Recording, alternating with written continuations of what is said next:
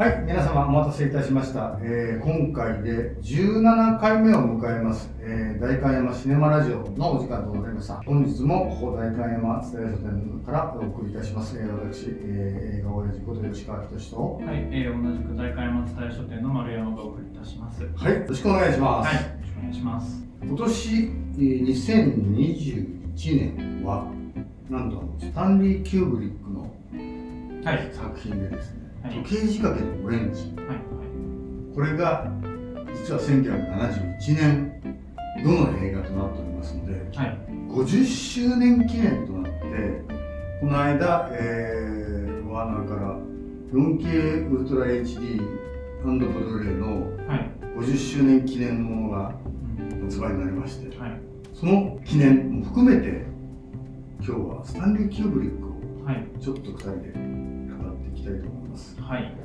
キューブリックいかがですか？キューブリック、そうですね。あなんか意外と見てなくて、うん。5本ぐらいですね。うん。5本ぐらい見てて、あの後半ですかね、うん。フィルモグラフィー見ると、はい。博士の異常な愛情以降うん。は、まあ、バリー・リンドンとアイズ・ワイド・シャンというか、はい。見てるって感じですね。あのー、2年前だっけ？3年前だっけ、えー、とちょうど2001年宇宙の旅が50周年の時にはい、クリストファー・ノーランが何を、えー思ったか70ミリプリントではい、はい、全世界で上映をしよう。はい、このデジタルじゃないフィルムの味わいで2001年を見てくださいみたいなプロジェクトをやりましたよね、うん、すごいですね、ノーランは。うん大好きですね。ノーランのノーランさんのキューブリック愛はすごいです。でその時に実は日本ではなんともう70ミリのフィルムを上映できるところがほぼない。はい、国立映画アーカイブでそうです。上映しましたね。行きました行ねきましたね。そこで見ましたね。はい、ただあそこでの70ミリっていうのはプリントが70ミリであってはい、私たちがかつて若かりし日にはい、本当の70ミリの大画面と言われたはい、今で言ったらばその辺の iMAX 以上の大きな画面はい、で見てた時代のうん。70ミリの大きさではなかったんですよ、はい、プリントはそうなんだけども、うん、だからちょっともったいないなということでその後はあのデジタルにしてえー iMAX 上映をあの2001年もしましたけれども。そうですね、あの池袋のでかいところでもやってましたね。うん、っていうぐらいに50周年を迎えてなお、えー2001年が50周年を迎えます、えー時計仕掛けがそうです。で、えーもうあとちょっとしたら次は、えー75年だから、えー今度の、えー2025年だとするとバリー・リンドンだったりとかはい、どんどんアニバーサリーを迎えるんですけどもでもその度ごとにスタンリー・キューブリックみんなにすごい監督だねっていう全く古びな。いうん、そこはなんでなんでだと思いますか？なんでなんでしょうね。なんか、うん、いろいろな映画を見ると、キューブリックの影響強いんだろうなっていうのがどんどん分かってくるじゃないですか。はい。あのまあ、それこそノーランの映画見ると大好きなんだろうなっていうのがすごい分かりますし、こんなになんでしょうね。作り手に愛されてる監督愛されてる影響を与えてる監督っていうのは珍しいですか、そうですね。あの観客よりか作り手監督がもものすごい影響を受けてるっていう感じがしますね。あのクリストファー・ノーラン監督あのインターステラーを私見た時にはうわー2001年のクリストファー・ノーラン版だい、みたいなところだとかもっと言うとそのビルヌーブでさえあれ2001年の影響というかああそうですね。生命体的な、はい、そのものをうん。アイコンにしてるじゃないですか、はい、あの前回ビルビルヌーブの話をした時に、うん。ちょうどメッセージかメッセージが元に戻すに似てるって話も出ましたしね、でテネットなんかを見るとその後半の紫外線はもろもろというか非常にフルメタルジャケットをディスプレイしてはい、うん、びっくりしました、びっくりしましたでしょ？地べたを引きずるように、えーカメラを動かす様とか。う、ん。ねえ。はい。だからあまりそのテネットの時には、えー語らなかったんだけどあそこは絶対フルメタルジャケッはい。トでなんだろうハリウッドが描くベトナム戦争ではないところがユニークなのあで非常にフルメタルジャケットは私大好きなんですけれども、はあれをね例えばオリバー・ストーンのプラトゥーンなんかははい。ジャングル。だからベトナム戦争イコールジャングルでの戦争というふうにそうですね。言われるじゃないですか、はい。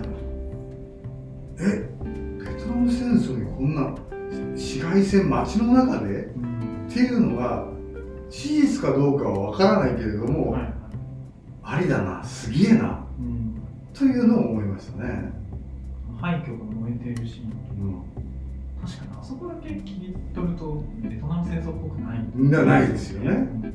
そう。でそこにかぶるのが、えー、とミッキーマウスマーチかな？とかあねーすごいですね、まあ、うん音楽の使い方やっぱすごいなと思いますけど、うん。ちょっとミッキーマウスマーチはドキュモンになりましたね、うん。だからえっ、とそれと対局をなす例えば「ディアハンターはい。ははい。3時間の中の映画ではい。頭1時間は、えー仲間たちの結婚式で1時間費やすんですよ。あで結婚式で費やした後にすぐにベトナムの戦場に放り込まれるというふうなカッティングなんだけーど、はい。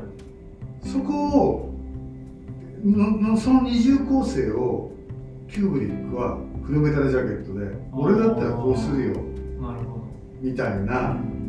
前半はもう軍曹に罵倒されて鍛え上げられる軍人たちだよね。すごかったですね汚い言葉しか出てこないそう。ですね、う。んあのダーティーワードをちゃんと日本語字幕にはい。できるかできないかでキューブリックは日本の、えー翻訳者を選びにかかった。これ有名な話で、はい、なんか本人も監修に結構そう。気出してるらしいですね。うん。だから、えーと「シャイニング」でも、えー一部、えー修正バカにならぬとかいう物議を醸し出したりとかー。自分の、えー、と作品にとんでもなく責任を持ってるというのを一方誰にも手を加えさせない。あ本当は字幕すらいらないで見てあのい入れるのを嫌がってる人なんじゃーないかなと思っちゃうぐらいね。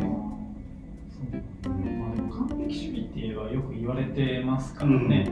それと,、えー、とこれは本当かどうかは分からないけども音楽は好きだけども、えーサウンドはそんなに意識してない。音さえ鳴ってればいい。あー。だからえっ、とえ6チャンネルステレオサウンドとかーはい。いうのは、まあ、まあ確かに2001年は音が命かもしれないけれども、えー画面はスタンダードで音さえ鳴ってればいいんだっていう映像主義。これはフォトグラファーの DNA から来てるのかもしれないけども映像主義のようなところがあってはい。音楽はそれほどでもない。多分ねバリー・リンドンもあれモノラの音源じゃないかなというんえですよね。ー、あそこはこだわり薄い。うん、その代わりバリー・リンの中で NASA が使っても、えー NASA が使うような、えーろうそく一本でちゃんとその部屋の中とか撮れる高感度カメラを開発とか。映像についてのこだわりはとんでもなくあったね。あまあでもそうですよね。2001年うちの旅これ68年ですけど、今のその辺の SF より綺麗なんじゃないかって思う時はありますよね、うんやっぱり、だから、えー、とデザイン的に例えば宇宙服のデザインがちょっと古めかしいなだとかはいそういうふうな部分を除けば全くそのもう2001年とっくにとうに今過ぎてますよね。うんもう20年も過ぎてるのにね、その作品自体の古みなさっていうのはう、ん。まあ、最初に俺2001年宇宙の旅を見たのが何歳だったかな、えー、とだからあと何年に来たら2001年なんだ？あっていうーそんな先のことを描いてる映画だったんだ。だうん。っていうふうな意識で見てたのね最初はね。そそれだけ遠い未来だったわけですよ。うん。それがやってきて時代が2001年のうちの旅の時代を超えてるはずなのに全然映画が先にまだ行ってるっていう感じがするうね、んそうですね。プラス、えー近未来を描こうとした時計仕掛けのオレンジ。はい。まあちょうど50周年だからこれを語らないかというところなんですけど はい。近未来の、えーなんだ荒廃した未来における暴力とうん。それを管理しようとする残酷な管理社会の物語でね、印象的には。印象的にはあ気持ち悪いな気持ち悪いです。気持ち悪いですね。なんかあんまり SF っていうイメージはなくてあうん。だから普遍的に見れるって感じなんそうですね。時代設定としては、なんか気持ち悪いしなんか嫌なシーンがずっとパレードっていう感じですよねあの精神的拷問を与えて、えー人間の、えーなんていうのかな。精神を壊して屈服させてしまうというふうなまあ最終的に、まあ、えー暴力少年アレックスは「そんなことはねえよ」って言って戻るんだけどもね、っていう。でもその、えー、と根底にあるのはその管理されることの大嫌いなはい。キューブリックっていうると思うんですよ。はい。そのハリウッドの管理社会がはいすごく嫌で、うん。えーハリウッドを捨ててロンドンに拠点を移して。でロンドンに拠点を移してなおかつ、えーそこのパインウッドスタジオというところで、えー全世界を相手にした。だからそれを支えたワーナーブラザース映画もすごいんだけど、はい。ずっとハリウッドじゃなくってロンドンで映画を作り続けてた監督ですね、あれノーランは何？こっちへ来て作ってる。どうなんでしょう。の あのハリウッド映画だよねクリストンの映画は。007 007を撮りたがってるノーランも007な。んかもパインウッドスタジオを使って多くを撮ってる。うん特にその80年代のロジャー・モアの作品なんかははずっとパインウッドスタジオを使ってたんだけどもそういうふうなのを、えー、とロンドンでもできるじゃんあのハリウッドはいらないよっていうふうなので作り続けてたアウトサイダー。ではあったのねキューブリック、はい。一番最後のアイズ・ワイド・シャットはキューブリックが考える性愛の物語だけどもそうじゃない博士の異常な愛情から時計仕掛けまでの SF3 本。はい。それとスティーブン・キングの原作を崩壊させて 激怒させてしまってる「シャイニング」とかうんもう非常になんだろうな作家として、えーどこにも属す属さないというかうん。小説家の題材をもらいながらその小説家を怒らせてしまう映画を有名な話ですね。唯一無二っていう言い方が一番合うと思うんだけど、はこの大元はだから、えっと、ハリウッドに属して「ルック」という、えー写真雑誌のフォトグラファーがいはい。監督になりました。うんで「現生に体は晴れ」は多分記憶の中ではリアルタイムの映画かな。あー。90分は90分で終わる映画だったかと思うんですけどね、はい。間違ったらごめんなさい。はい。でその後にその突撃をカーク・ダグラスと撮った時にこの若いのなかなかやるじゃないかよって言ってカーク・ダグラスに認められてはい。次のスパルタカスつながってうるんんでまあスパルタカスも自体も、えーローマの皇帝の権力に歯向かった男だから、うんこれは題材としてはキューブリックとしてはありなんだろうなっていうところはちょっと匂いますね。じゃあ最初からそういうことを描いてるうん、そこはあると思いますね。でもね、実はコメディセンスもちゃんとあるのは、博士の異常な愛情。あブラックです。それを、えージョージ・シー・スコット、ピーター・セラーズなどの、えーなんだ癖のある役者たちをうまいこと使って、で、結局その水爆の恐怖はいをちゃんとこう提示する。それも白黒画面で。そうですねこれはね、素晴らしいですねなんかこのキューブリックのフィルモグラフィー見てるそうだったのノーランの新作オッペンハイマー。うん。原爆の開発者の話かだから。なるほど。またか。大好きだな。うんまあね、あの落ちる水爆に向かってカウボーイがヤッホーとは言わないけれど。も、まあまあそういうタイプではないとは思うんですけど。まあでもでもどっかそうだね、どっかで繋がっってるかもしれないね。うーん、なるほど、それは面白いそうすると何？次にの、もうつその次に撮るノーランは何何何ですか、えー、ホラーですか？シャイニングをもう一回やりますかって。でもノーランノーランはユーモアどうですか？どうなんだろうね。あんまりそういうシーンはなないいですよね。うん。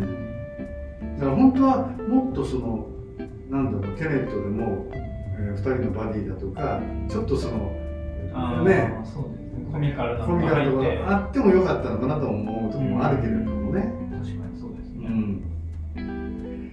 まあ、あの、クリストファー・ノーランが一番好きだとは、えー言ってますが、それぞれの監督たち、えー本当にスタンリー・キューブリックも大きな影響を受けて、えーなんだろう映画監督になろうと思った人たちもいるだろうしこんなタイプの映画を作りたいというふうに思ってる人たちもこれからもどんどん出てくると思いますね。うん、そうですね。今年見たのでもなんか影響受けてなっていくつかあります、うん、ライトハウスとかそんな感じでして、あそうなんだ。やっぱ気が狂ってくるうんっていうのがあるので、うんあれはぜひ。